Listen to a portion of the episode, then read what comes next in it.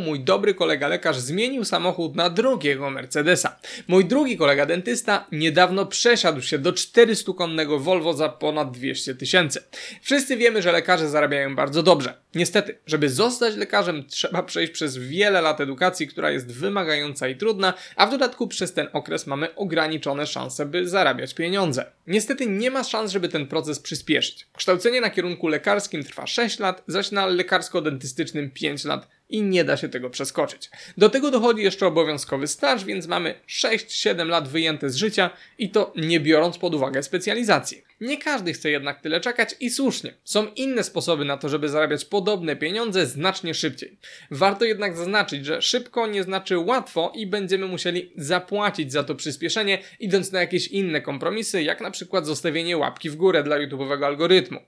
Rozwiązanie pierwsze to zostanie informatykiem. Wiem, wszyscy teraz naganiają na kursy programowania, dzięki którym zaczniemy zarabiać 10 000 złotych miesięcznie.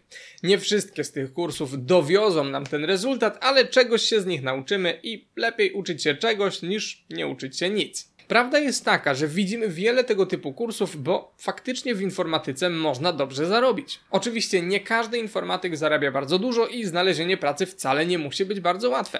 Na pewno jednak znacie więcej dobrze zarabiających programistów niż polonistów. Z całym szacunkiem do tych drugich. Jako że obroniłem pracę magisterską z informatyki stosowanej, wiem co nieco o tym środowisku i mam znajomych, którzy pracują w data science, machine learningu czy bazach danych. Dla osób bardzo dobrych jest szansa na bardzo dobre zarobki, a nie w każdej branży tak jest. Jeśli kogoś interesują takie tematy, warto spróbować. Przewagą w stosunku do lekarzy jest tutaj to, że szybciej możemy zacząć zarabiać, bo tak naprawdę nie są nam potrzebne studia. Możemy zacząć pracę w tej branży jako student albo w ogóle nie mając wykształcenia. Minusem jest to, że znalezienie pracy nawet po studiach nie jest gwarantowane i musimy być w tym dobrzy, a w dodatku stale się rozwijać. Sposób drugi, wyjazd za granicę. Emigracja nadal jest bardzo korzystna z punktu widzenia zarobków. Nie jest problemem znalezienie pracy, gdzie za miesiąc dostaniemy 10 000 złotych i więcej, co pozwala bardzo szybko odłożyć sporo pieniędzy. Szczególnie osoby, które nie mają w planach pójścia na studia, mogą bardzo skorzystać, przeznaczając ten czas na zarabianie za granicą. Jest to coś, co może nauczyć nas samodzielności i zaradności życiowej, a jednocześnie ustawić nas całkiem nieźle na resztę życia. Jeśli będziemy oszczędzać znaczną część zarobionych za granicą środków, to w kilka lat możemy odłożyć 200 000 złotych.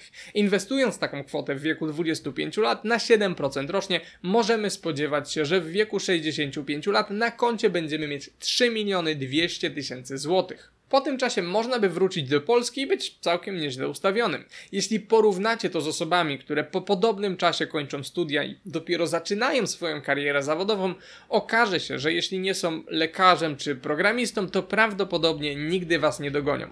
Procent składany robi swoje. Niestety wyjazd za granicę ma sporo wad. Zazwyczaj będzie to ciężka praca w obcym otoczeniu z dala od rodziny czy znajomych. Do tego musimy się liczyć z większymi kosztami życia. Na pewno nie jest to opcja dla każdego. Na szczęście można też zrobić coś jeszcze lepszego i zarabiać za granicą, ale pracować z Polski. Na takie i wiele innych możliwości pozwala trzeci sposób, czyli własna firma. Jako przedsiębiorca możemy sprzedawać swoje produkty i usługi za granicę, ale pracować z kraju i to tutaj ponosić koszty. Dokładnie na takiej zasadzie działa firma, którą pomagam prowadzić. Przedsiębiorczość pozwala jednak też na wiele innych sposobów na zarabianie pieniędzy i łączy się z wieloma pomysłami. Wspomniani wcześniej lekarz czy programista mogą przecież mieć też własną klinikę czy software house i zatrudniać innych. Biznes nie musi być jednak tak skomplikowany. Jest wiele innych, prostszych pomysłów na biznes, które można przetestować bardzo szybko. Przedsiębiorczość daje szansę na największe zarobki oraz największą wolność. Dobrze zrobiona firma pozwala w największym stopniu dopasować swoje życie do własnych wyobrażeń. Nie lubisz wstawać o 6, możesz ułożyć firmę tak, żeby nie było to konieczne. Chcesz pracować tylko 4 godziny dziennie? Da się. Chcesz pół roku pracować z ciepłych krajów? Przy pewnych biznesach online nie będzie to nawet trudne. Nie ma jednak nic za darmo. Często zaczynając firmę trzeba będzie pracować po kilkanaście godzin dziennie, nie widząc jakichś zadziwiających rezultatów. Rodzina i znajomi mogą nas nie rozumieć, bo wybraliśmy mało popularną drogę. Będzie dużo stresu, wszystko będzie na naszej głowie, trzeba będzie ogarnąć podatki i inne formalności, no i przede wszystkim znaleźć klientów i sprawić, żeby byli zadowoleni.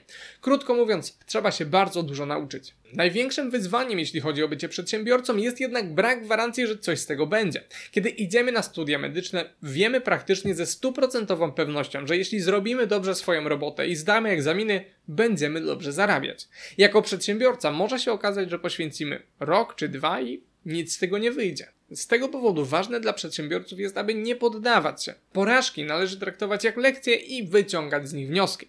Najważniejsze jednak, żeby próbować dalej, bo wystarczy, że wyjdzie nam raz i może się okazać, że nagle zarabiamy 5 razy tyle co lekarz. Nikt nie będzie się przejmował tym, że wcześniej 4 biznesy nie wypaliły. Wystarczy wygrać raz. Jeśli temat przedsiębiorczości brzmi ciekawie, to zapraszam na playlistę Biznes dla początkujących, gdzie już wkrótce pojawią się nowe przydatne materiały dla aspirujących przedsiębiorców. Do zobaczenia po drugiej stronie.